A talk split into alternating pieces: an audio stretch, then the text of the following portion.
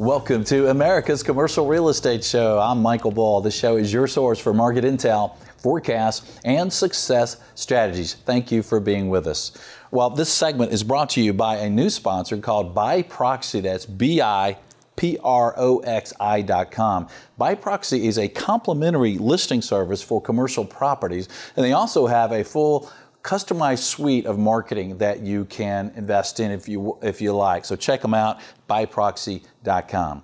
Well, this is the first show, if you will, of 2019. And we've certainly been through a lot of gyrations recently uh, in the economy, in the stock market. We've had a, a government shutdown. And as, as, a broker, I get to talk to a lot of clients and builders and developers. And well, I'm starting to hear some people a little nervous. It seems like uh, you know, we had another rate hike in December. There's been some uh, some volatility out there and some changes that are making people nervous. So you've heard, if you're a show listener, you listen to a lot of the shows, you've heard some really smart economists and analysts uh, looking forward to 2019 and 20. And the pictures have been rosy. I mean, pictures have been positive but are people more nervous now? What's going on now? So we're calling the show 2019 Now as a question, what's happening? And one of my favorite guests we have on the phone today, it's Casey Conway, and he's the senior economist with CCIM, and he's joining us on the phone. Casey, uh, good to talk to you. Good to talk to you, Michael. Happy New Year. Thank you. And Casey, as I mentioned in the opening, um, some people are getting a little more nervous now about the economy and about commercial real estate moving forward. You know, the government shutdown and all this. Should we be a little more concerned than we were? Well, we, we should because we need to kind of remember that what moves economies and markets is a, is a lot of psychology and sentiment. So things that erode at that uh, over a prolonged period of time, if left unattended, they, they sure can impact the market. But I'm in the camp that the fundamentals of this economy are, are, are still very, very solid and very strong with good momentum to carry us through to 19. But the problem we have is we have government entities basically uh, kind of screwing the thing up. So if, if you think about it, just when things were kind of going so well, if you go back to July, you know, we'd had just our two Fed rate hikes and the guidance was maybe one more and we could handle that. Uh, we had a very normal uh, yield curve. We had a good 45 basis points between the the three month and the two year, and another 45 basis points between the two year and the 10 year. Uh, we didn't have a government shutdown. We didn't have tariff, tariffs were still just kind of being talked about. Nobody really believed we'd have a trade war. Uh, we hadn't had the November elections. People weren't thinking about that until after their Labor Day picnic. And so when you think of the shocks that the market has had to absorb really the last 30 to 60 days, they're, they're pretty substantive that are going to rattle sentiment and consumer and business confidence. And I think that's where we are right now. I, I don't see the R word for 2019 recession, but I sure see the V word volatility. And what, what the, what the Fed has essentially done is they're trying to extract us from quantitative easing and maybe too quickly to quantitative normal, but they forget there's no instruction manual that manual that came with how to undo quantitative easing. So there's a lot of unintended consequences. I think we're going to learn those. The Fed may learn those as well as we go through. But the fundamentals, GDP, we're still a 3% GDP economy. Um, we're not going to see us go from 3% GDP to two consecutive quarters of negative GDP in 2019. Uh, we've still got a good, solid business capital investment. Consumer uh, confidence is high. We just had our probably our best December and Christmas holiday season that we've ever had, setting about every kind of retail sales record and Amazon record. Um, you know, we've got um, you know good employment numbers. Um, uh, unemployment, you know, near 50, 50, 60 year lows, below 4%.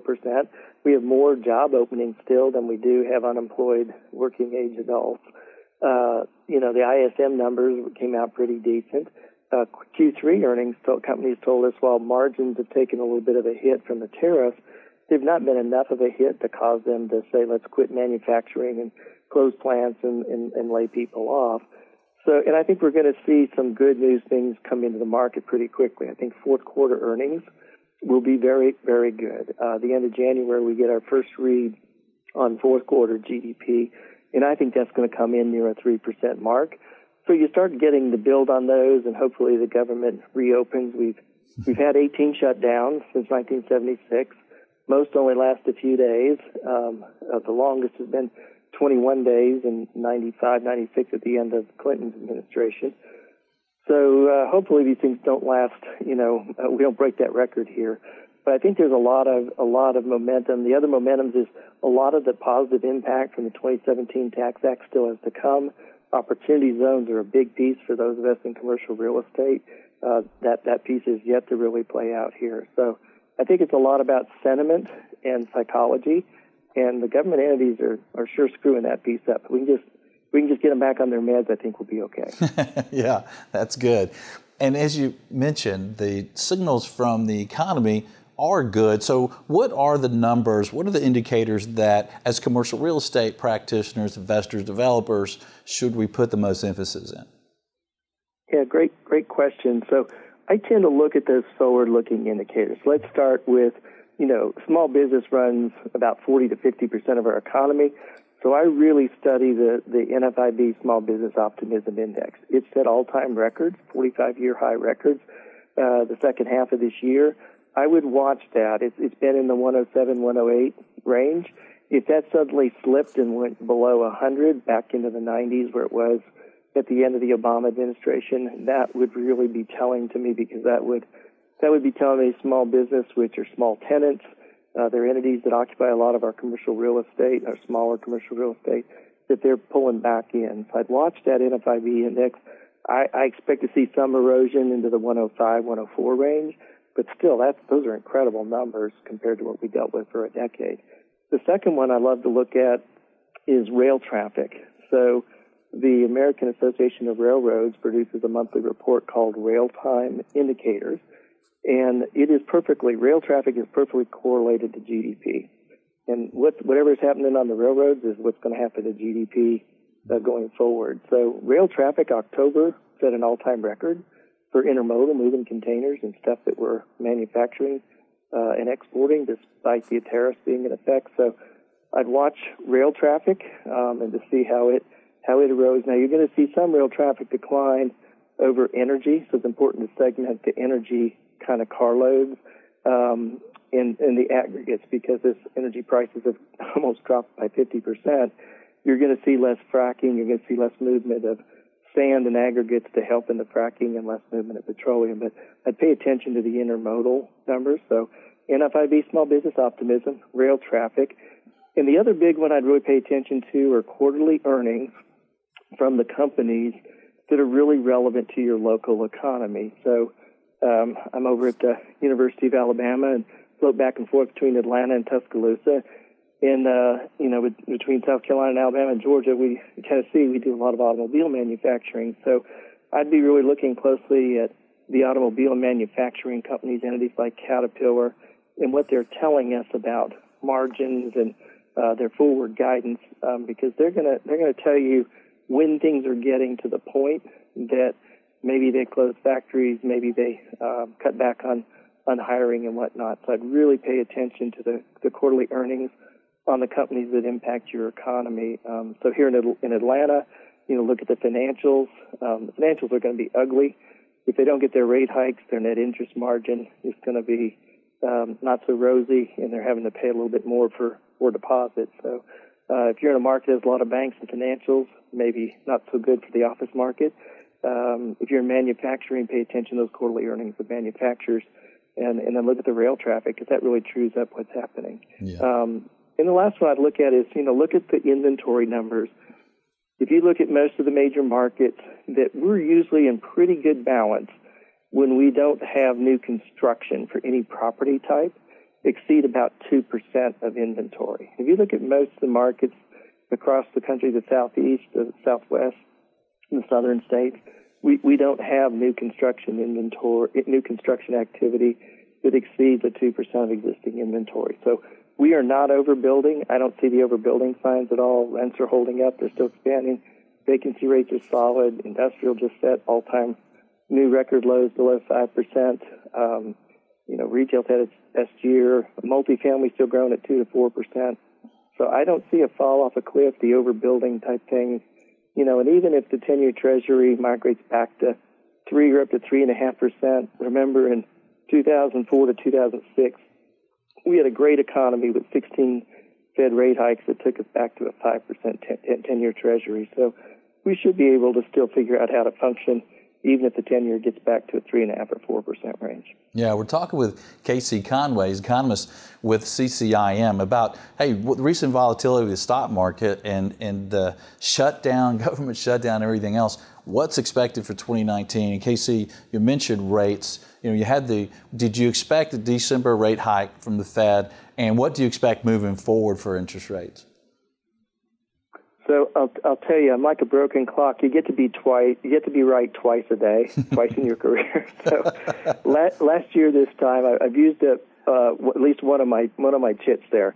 So this time last year, I forecast. I was one of those crazy people that said we're going to have four rate hikes in 2018 in a um, hike pause hike pause pattern, and said I, my my get is my guess is Yellen won't do a hike on her way out Powell won't do it at his first meeting until he gets his sea legs. So that probably means March is the earliest we get our first rate hike, and they'll probably follow it up in in June to kind of let things settle and see how the summer goes. And then they'll get back active again if unemployment is below four percent. Um, they'll get back active in September and December. So I got all four rate hikes. Not only did I get four, the number right, I got them in exact FOMC meeting. So uh, I'm, I'm probably going to be 100% wrong for 2019 my outlook on 2019, if we get one rate hike, um, I'll probably be shocked, and it will come mid to late year. But I, I think the Fed's on pause mode at least through first quarter and maybe most of the second quarter. I don't think we see a, a hike until uh, things really settle down. If you got the government back open, a trade deal done, um, you know, some of this market volatility settled back down. Uh, a lot of folks think that the Fed does not pay attention to the stock market and stock prices. I can tell you from my five years there during 2005-10 period, I can tell you in every pre-FOMC meeting I was in, we talked about the stock market. so it, it does weigh heavy. It's a big part of, of, of people's net worth, uh, of the health of the economy. Um, they may not know what box to put it in, and maybe they, uh, you know, they stay quiet on it, but they pay a lot of attention to it. Yeah, well, it just makes sense, and if nothing else, it's the, the sentiment, right? The uh, the outlook for consumers. You know, the our how's our stock market doing, our 401k, and and how's the our home value doing. Um, anything else you'd leave us with, Casey, to to think about moving forward of 2019? Maybe, especially if we're maybe shivering in our boots right now. Yeah, I'd say on the real estate side, I really wouldn't freak out. You know, we we have a housing shortage in this country. We're creating more households, and and uh, you know m- most of those new households are on the more entry level of housing, and they they either don't have the credit score or they don't have the cash and down payment. So they're, they're, we're going to see more multifamily household formations. So I wouldn't freak out that multifamily uh, permits and starts were were up in this in this last report. Um, we're still seeing total housing units of only about a million, one and a half, million two. So we're not overbuilding housing. We're going to continue to see good, solid 5% home price appreciation. Um, so I don't see housing causing a, a, recession or putting us in the ditch there. Um, we're not overbuilding commercial real estate. Most markets and most property types, we're, we're building, you know, at or under 2% of existing inventory. Rents are still growing. Absorption still positive. Um, and when you look at this sort of market volatility, you know, people with commercial real estate investments, they know what the rent is, they know the asset, they can touch it and feel it, and no one sends them a quarterly statement in their in their mailbox every month telling them it just dropped 20%. so it tends to force people to look more at real estate investments, and I think REITs, which have underperformed, uh, could be kind of that star darling performer in 20 in 2019. But I think real estate assets um, kind of get favored by investors in these periods of market volatility because they can touch it, feel it, understand it, uh, know, their coupon, know their rent payment, know their expense ratio. So I think this kind of volatility tends to favor um, commercial real estate and real estate investments. Um, you know, when you when you still have good fundamentals, good GDP, positive job growth, low unemployment, household formation, those are all in place. Yeah, well, that makes good sense. And Casey, I now feel better after talking to you. Thank you for joining glad, us, sir. Glad, could, glad, our glad our couch session was well was uh, was productive today. there you go. Thank you, Casey, and uh, you have a good start to 2019. Thanks for coming on the show. You too as well. Thank you, Michael. All right, well, stay with us. We're going to have more about the expectations for 2019 now. stay with us. I'm Michael Bull, and this is America's Commercial Real Estate Show. Would you like to be the top producing commercial broker in your office? Check out Michael Bull's video training. Since you're a show listener, you receive 10% off your first purchase. At checkout, use discount code CRE Show. Visit commercialagentsuccess.com. Are you looking for proven property management and facilities management education? Visit BOMI.org. That's B O M I, Building Owners and Managers Institute International. They are the trusted source for education in the property and facilities industry. Visit BOMI.org.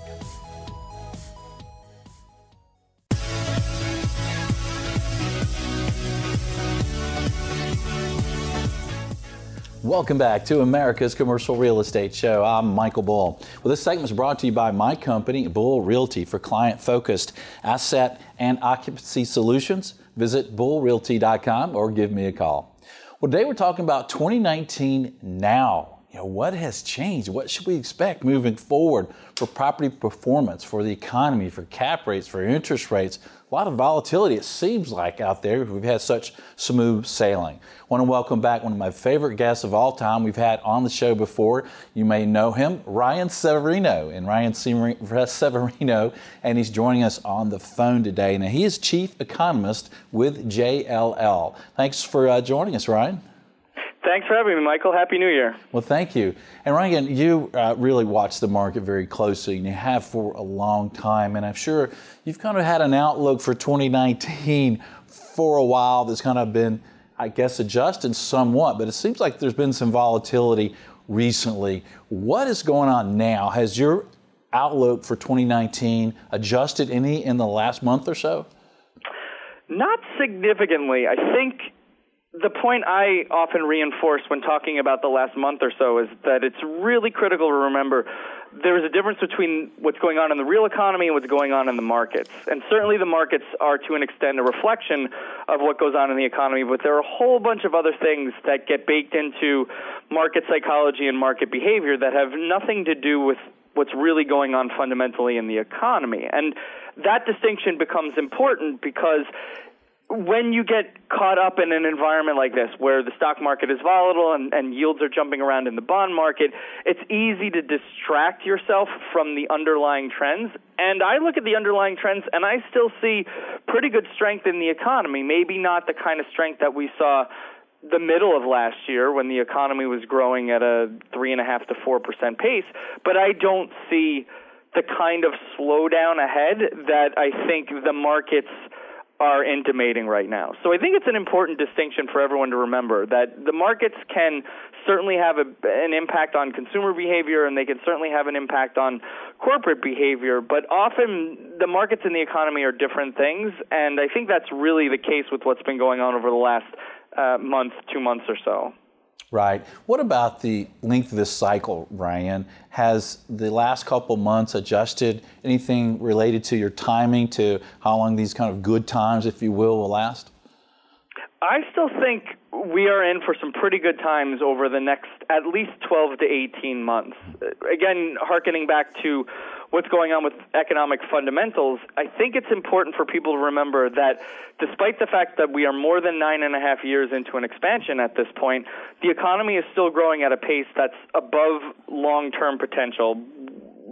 I'm still tweaking with the models, but I estimate that we'll see growth in the U.S. somewhere around mid twos, two and a half percent or so this year, which is in excess of, of long run potential growth. If you look at the labor market, we are still dealing with an unemployment rate that's hovering near half century low levels. We're starting to see wage growth accelerating. There are still more than 7 million open but unfilled jobs in the U.S., and just about every survey that you can can reference points to the fact that there continues to be a significant labor shortage in the U.S. Consumers are still feeling pretty confident. Businesses are still feel, feeling pretty buoyant about where we are.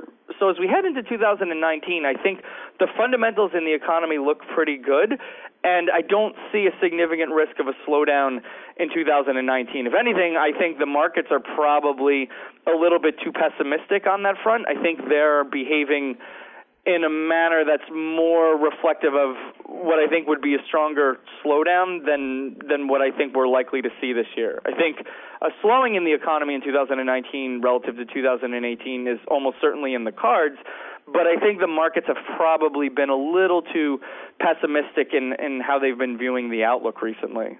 Okay. So Ryan, what does that mean for interest rate forecast uh, for next year? Have has that adjusted for you slightly or what do you think?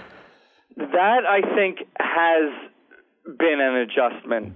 And that's not just simply due to volatility upset in the market. I think if we actually look at financial conditions broadly, not simply just where interest rates are, but in general, broader conditions, willingness to lend, etc., there has been a tightening in financial conditions over the last couple of months that probably occurred, I think, to a greater extent than most were anticipating. And as a consequence of that, I think a few things have happened. Number one, you've already seen the Fed and their last meeting in December back off slightly their forecast for interest rate increases in 2019 relative to what they were saying just uh, just a, a few months prior. Secondly, I think if you look across most professional prognosticators, including myself, we've probably also been forced to slightly downward adjust our outlook simply because the Fed has backed off a little bit. At, the beginning of last year, or toward the middle of last year, I probably would have thought more in the range of two to three rate hikes this year. Now, because of financial conditions, I think that's been revised downward, probably more in the the one to two camp, and I think we'll have to see exactly how the year starts to unfold before we have a little more clarity on that. But in my mind, that's not simply a function of the fact that markets had a little bit of a hissy fit over the last couple of months. I think it is to a large extent owed to the fact that financial conditions have tightened faster than the Fed probably thought that they would, and that's causing them to revise their outlook a little bit. So I still think the economy is strong enough and the labor market is strong enough to argue for the Fed to continue to tighten, but I think because of the overall broad financial conditions, at least taking more of a of a cautionary approach feels appropriate to me at this point. Okay, and I like that, Ryan. As an economist, when you're doing a graph for market volatility, is there is hissy fit one of the one of the labels? Yeah, it's a technical economics term that we throw around from time to time. I like that. So, what does all this mean for cap rates? Do you think moving forward? It seems like commercial real estate might be considered kind of the safe part of your portfolio these days. Does that mean what? What do you think for cap rates then? You know, I still see stability in cap rates. I think there continues to be, and I know you and I have talked about this before in the past, but there continues to be this bit of a misperception in the market that when interest rates go up, it explicitly means that cap rates are going up. And I think participants in the market sometimes forget that market fundamentals still matter, and to a large extent, they matter more than what's going on with interest rates because investors will pay more for properties that are performing well than they will for properties that are, are flat to, to having declining performance. And where we are in the cycle right now, when you look at fundamentals, they're holding up pretty well. Maybe not as strongly as they were three, four years ago, but across property types, we're still seeing relatively low vacancy rates, even if it's drift, they're drifting marginally higher. We're still seeing positive rent growth, even if it's not as as strong as it as it once was just a few years ago. And I think as long as we continue to see relative health and fundamentals, we should continue to see relatively stable cap rates. I don't think we're likely to see the kind of compression that we've seen throughout most of the cycle, and I think the data already already is indicating that. In most cases, we're seeing cap rates at least if not stalling out, appearing to hit a little bit of a floor, and in, in some parts of the country, maybe ticking up a little bit. So I don't expect to see a massive expansion in cap rates this year. I, I think there's a bit of a tug of war going on between rising interest rates and what's going on with fundamentals. But as long as fundamentals remain relatively healthy, then I wouldn't expect to see a lot of upward pressure on cap rates in 2019. Okay. Ryan, what should we watch out for? What concerns you when you look at uh, the future of the economy and commercial real estate? What might be a headwind? you know, there there are a few things that I think about when I'm trying to gaze into the crystal ball. The first, which is sort of by definition unpredictable, is what I will broadly call political risk, and I, I don't mean that in in any sort of politically incendiary way, except to say that when you have decisions that are being made for political expediency that don't take into account economic considerations, there there are two things that are concerning. Number one, that it's highly unpredictable. It can't really be modeled. It's often idiosyncratic, especially with with the tenor of of politics and governance these days. So it, it makes forecasting some of these things virtually impossible. The second thing is it often produces counterproductive results, even if they are, as I mentioned, politically expedient. So that is something that we have to keep an eye on. Policy in general tends to cause problems if implemented in the wrong way at the wrong time, and it seems like as we head into 2019, we could be dealing with a number of those things this year. So keep an eye on, on the political situation. It, it adds an element of unpredictability above and beyond the general level of unpredictability that we often have to contend with in the economy. The second thing I would say is keep a close eye on what ultimately happens with interest rates. There's a lot has been made over the flattening of the yield curve, and then at least at the short end, the inversion of the yield curve. But the yield curve continues to be the probably the best predictor of recessions that we have. And I'm I'm not ready to throw out the yield curve. Uh, I, I know some people have been heavily discounting it recently, but as I'm I'm fond of saying, the two most dangerous thoughts in economics are this time is different and that will never happen again. So when I hear people say this time is different regarding the yield curve, it, it makes my spider sense tingle a little bit. So keep an eye on the yield curve the yield curve really needs to invert before we start to to get concerned about the medium to long term outlook. And I don't think we're quite there yet. We've seen some compression in the yield curve, but we haven't quite seen a full inversion. And the last thing that I would say is really keep an eye on the labor market. The labor market tends to show signs of disruption before you see them in the overall GDP numbers. So pay close attention to not just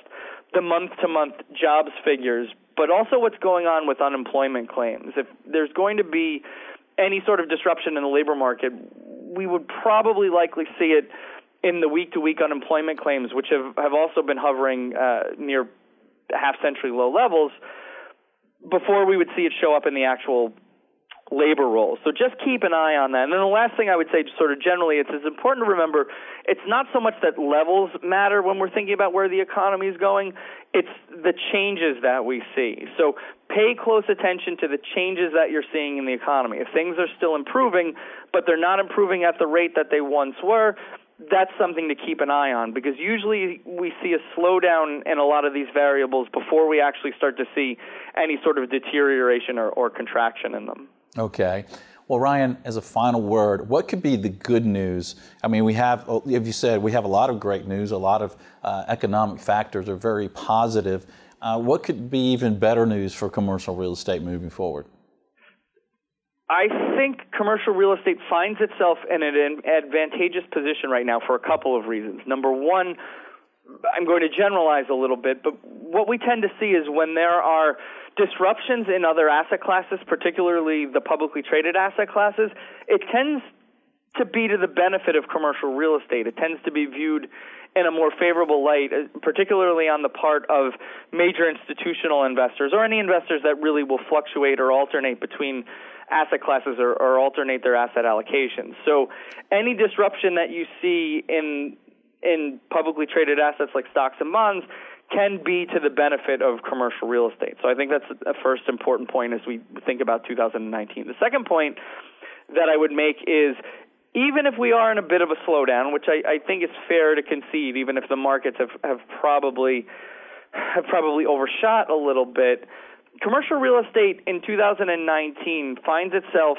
in a pretty favorable position relative to where we were 10 years ago. And by that I mean if you look at the fundamentals, they're holding up pretty well, even after nine and a half years of an expansion.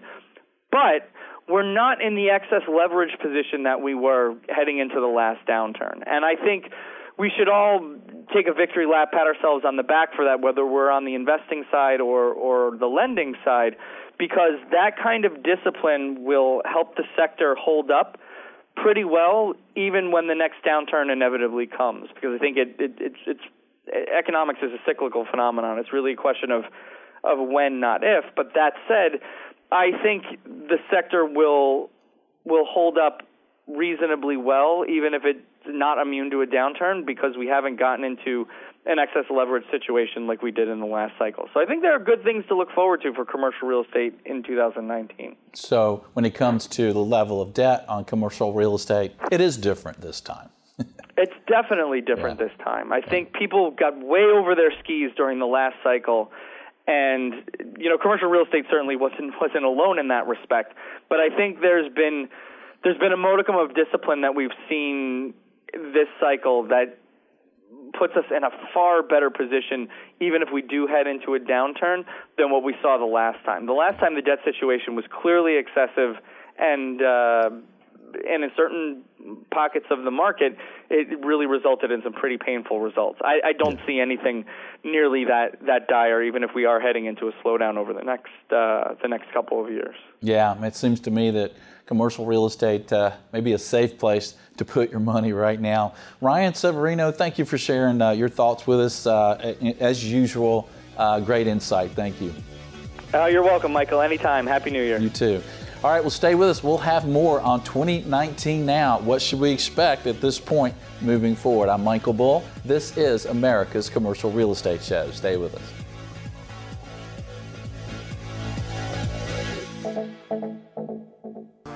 Have you seen biproxi.com? Brokers list properties, buyers and tenants search properties all at no cost. They also have a suite of marketing services. Check them out at biproxi.com. That's spelled B I P R O X I.com. Are you looking to buy, sell, or lease commercial real estate? You're invited to contact Bull Realty for customized asset and occupancy solutions. Call 404 876 1640 or visit bullrealty.com.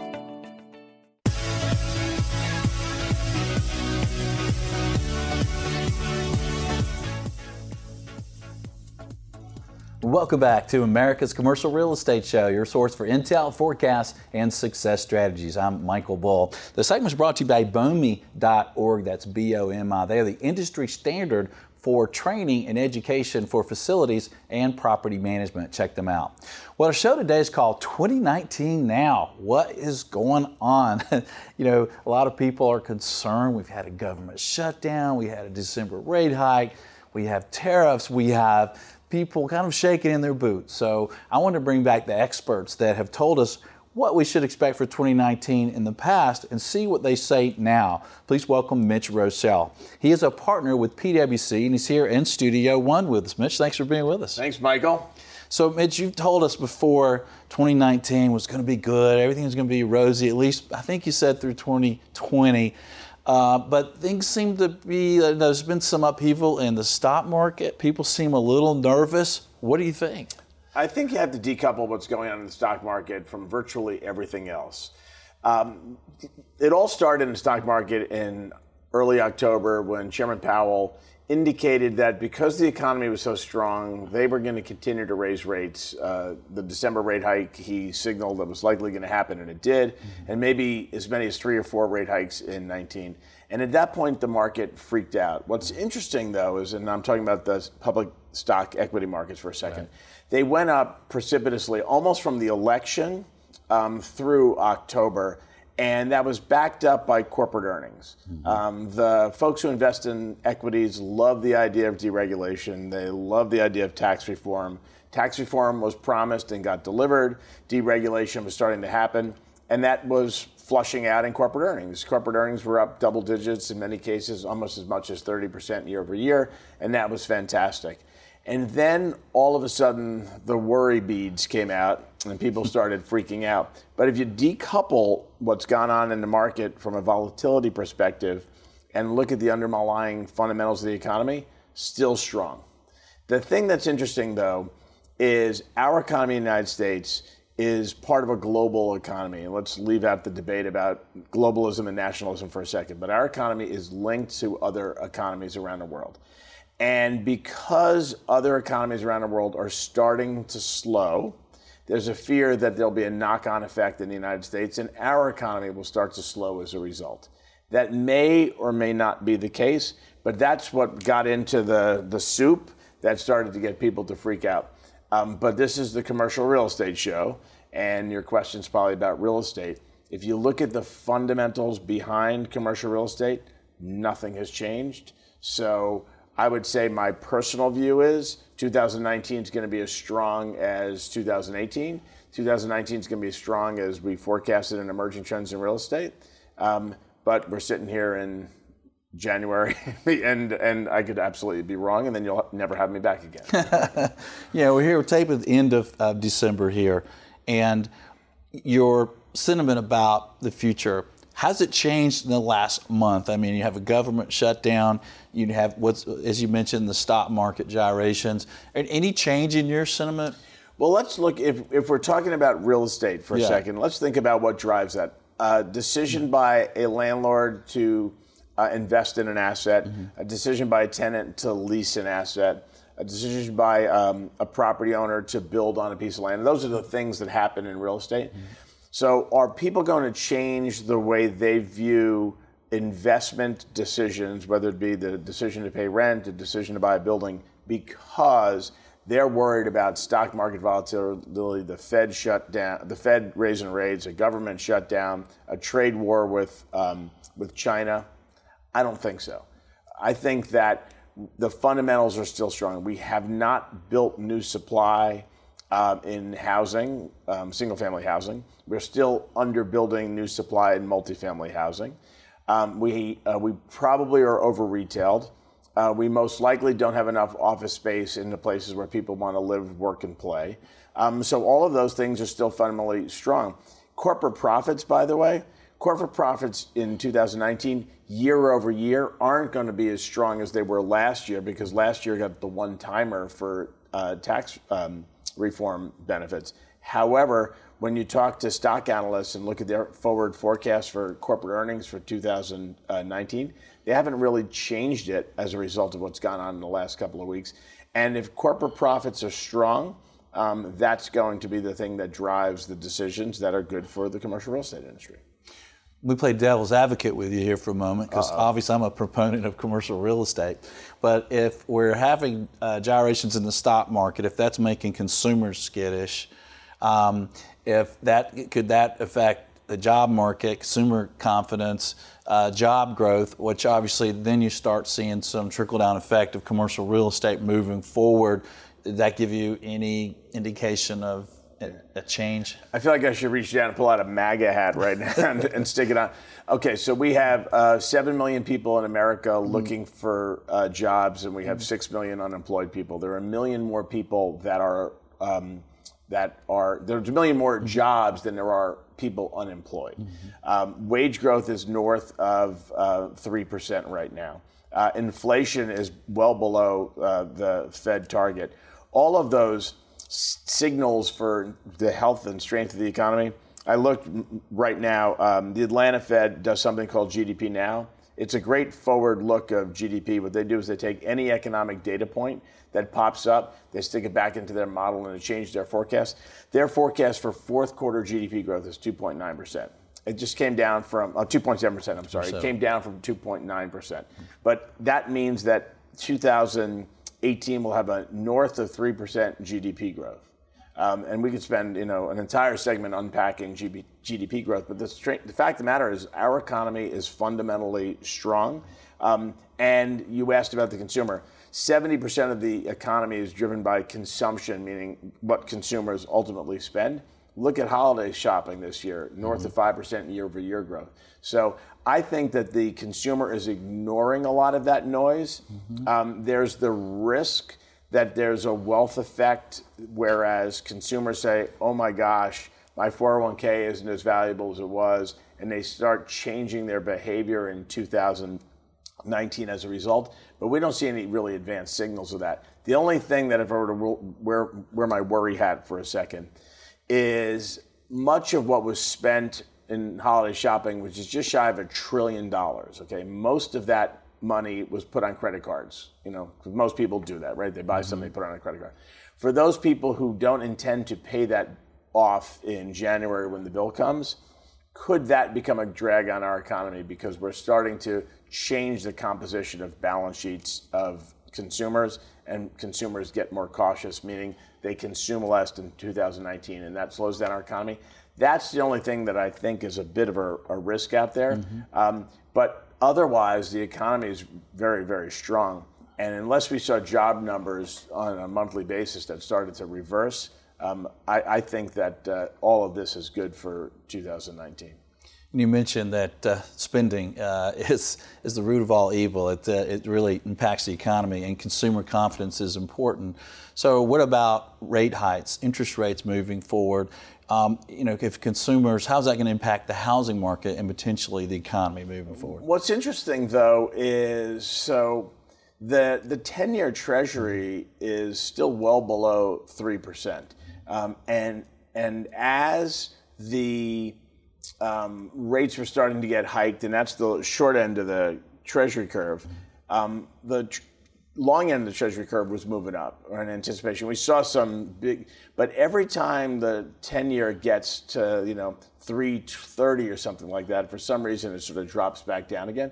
So it doesn't look like there's a lot of upward pressure on interest rates on the long end of the curve. Um, the thing that is worrying is as the federal government uh, continues to borrow to fund a $1 trillion budget deficit, um, is that going to derail our economic growth a little bit because we have such a huge mountain of government debt? Um, but if our economy continues to expand at this close to 3% rate and we can continue that trend into 2019, some of that gets paid for uh, in the form of, um, of economic growth and, and, and, more tax revenue. So um, I do worry about government debt probably more than I worry about consumer debt.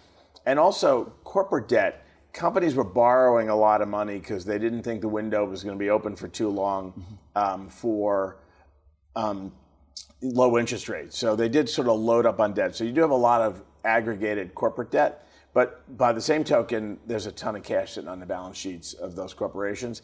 And I think 2019 is going to be an M&A boom in corporate America which also gives rise to a lot of real estate transactions as well. So if you add all that stuff up, I think it's net net positive. Um, if we did that sentiment survey that we do in Emerging Trends right now, um, I think, well, it depends on how much eggnog the, the people responding to the survey were drinking. Um, it's possible that it would drop down a little bit, but interestingly enough, there's stuff in the headlines all the time when people are responding to those surveys. And there have been many years where there's been a huge sell off in the summer uh, in the stock market, and the stock market dropped six, seven percent or something like that. That's right when we dropped that survey question to respondents, and for the most part, they've ignored that. So um, I, I, think that the economy is still fundamentally strong, and um, as, as I've said repeatedly, the the economy is strong enough uh, and has enough momentum, only one thing could really derail economic growth, and that's a policy blunder. Mm-hmm. So, what could that look like? Uh, the Fed continuing to hike when they shouldn't, policy blunder. Uh, trade spat gets really nasty, potentially policy blunder. And lastly, does a split government, meaning Democrats controlling the House, Republicans controlling the Senate and the executive branch, could that dysfunction uh, give rise to policy blunders like rolling back regulations that could derail economic growth. Short of policy blunder, um, the the economy continues to chug forward. Yeah, and that that last point you made is that what's making people nervous that maybe we've got the government's not going to work as well moving forward. Um, well, uh, you point me to a government that does that does work well. That's ever worked. That's well. ever worked well. Um, what's interesting though, and I do a ton of mm-hmm. Fox Business, as you know, and I've been on a ton of panels on the air when we thought prior to the midterms, when we, we thought it was likely that the Democrats would probably control the House, which they will, Republicans would control the Senate, and all the pundits were saying, you know what, gridlock is good the market likes gridlock because nothing changes. and what's interesting is I would say that the stock market, you, you began with stock market, so maybe I'll sort of uh, come back to it. The stock market has been impervious to all of that noise in Washington. Mm-hmm just impervious to it. And they were looking at corporate earnings, and corporate earnings continued to deliver. Then all of a sudden, they hit the pause button for a second and started paying attention to Twitter and seeing what was going back and forth. Mm-hmm. And that started to bake into their calculus a little bit. Um, I think it's it's the roll it's the, the the trend of rolling back regulations being derailed by um, Congress somehow trying to enact legislation to, to, to stop some of that. So, uh, banking regulations, Dodd Frank's being rolled back on the margins. Um, the fiduciary rule, for example, in, with the Department of Labor that impact investments, that got rolled back. Some of the EPA regulations that have gotten rolled back, and so on. If that changes through legislative action, um, or at least stays the pattern of rolling back regulations, that is something that does concern uh, investors. So okay. we'll have to see. All right. We're talking with Mitch Roschelle, partner with PwC, about what he expects for 2019 moving forward, especially with kind of the recent changes we've had in, in the economy and the political scene. So, is your outlook for interest rates changed any, and what might what do you expect moving forward? I think the challenge with interest rates is you have to look what the Fed does as part of the calculus. Then you have to look at how much debt there is out there in the marketplace and what people are willing to pay for it. You know, um, China is a huge sovereign buyer of U.S. Treasuries. Does China's views towards the United States in the trade spat change their behavior as it relates to buying our paper? And if it does, does that do something to change interest rates? Does Brexit and the ripping apart of the European Union and, and, and their central banking function, does that give rise to a shift in, in interest rates around the globe where other sovereign debt looks different than our debt? Those are the things that are going to impact interest rates more than uh, another quarter percent hike, another quarter percent hike. Um, and what's interesting is all the talk about the inversion of the yield curve. Um, the question really is, and this is rhetorical, so don't ask me to answer it, but um, does the inversion of the yield curve um, foreshadow a recession or does it create a recession? And that's something that I don't know. But we did see inversion between the three year and the five year a couple of weeks ago, and that caused algorithms that trade stocks to totally freak out. Inverted yield curve sends like shockwaves yeah. through uh, through the markets. Um, so that's hard to tell. But I think it's going to be the supply and demand of debt and what people are willing to pay for that debt and how much coupon they want on that debt uh, in all of the auctions for all of the Treasury securities around the globe.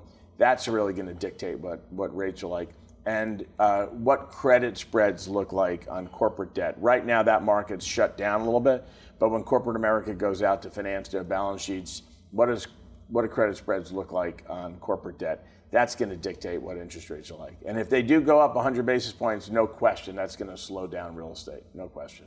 All right. Well, you sound pretty confident that the commercial real estate market is going to continue to do well. But I'm sensing that you're not as confident today at the end of December as you were when you were here for emerging trends. When was that? Uh, I was here uh, in October. October. Yes. So is, it, is there a little? Uh, you're a little more concerned. I, I think what's interesting is um, a bright light has gotten shined on a lot of issues in terms of how it influences investment decisions, and that's what caused me to sound more concerned.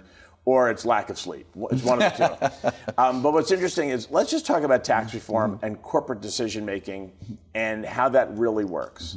So Trump gets elected, promises tax reform, ultimately delivers tax reform within 12 months of inauguration corporate America did not know if that was going to pass. So corporate America was not making any decisions based upon a campaign promise until it got signed by the president. They weren't doing anything. So we've really, that law, Tax Cuts and Job Act, has been the law for 12 months. Um, in that period of time, nine months were smooth sailing, and then all of a sudden, all this stuff happened. Corporate decision makers haven't really had an opportunity to lay out the plans that will derive the benefit from that piece of tax legislation, changing the global tax scheme, lowering corporate interest rates, um, basically making pass throughs um, tax preferred. All of those f- features haven't really flushed through. Even the $10,000 limit on state and local tax deduction, that clearly looks like the housing market is having a hard time having some indigestion with that. But we don't even know that yet because until people file their tax returns, which are due in you know April of whatever 15th ish, I don't know what, what, day of the week the 15th falls in 2019, but people aren't going to really know how that hurt them or didn't hurt them until well into so there's a real lag effect with yeah. with fiscal policy and we need to let this play out um, and that's going to be the challenge. So I'm still net optimistic mm-hmm. that that tax policy was pro growth and the right policy. I think what the investment community is worried about is it's not going to be given it's not going to be given enough time to to germinate or I think that's the right word um, and create the growth that um, it was designed to uh, okay. provide. So I can still do the Snoopy dance then? Yeah, I point. believe I tweeted a picture of Snoopy doing the dance and tagged you in it. Yeah. All right, Mitch. Well, good information as usual. Thank you for joining Thanks, Michael. Us. Happy New Year. All right. And thank you for joining us out there across the country. Appreciate uh, you liking the show on, on uh, Facebook and connecting with us on LinkedIn and Twitter. So uh, I hope you had a great new year. And until next week, be sure that you always lead, learn, and laugh and join us for America's Commercial Real Estate Show.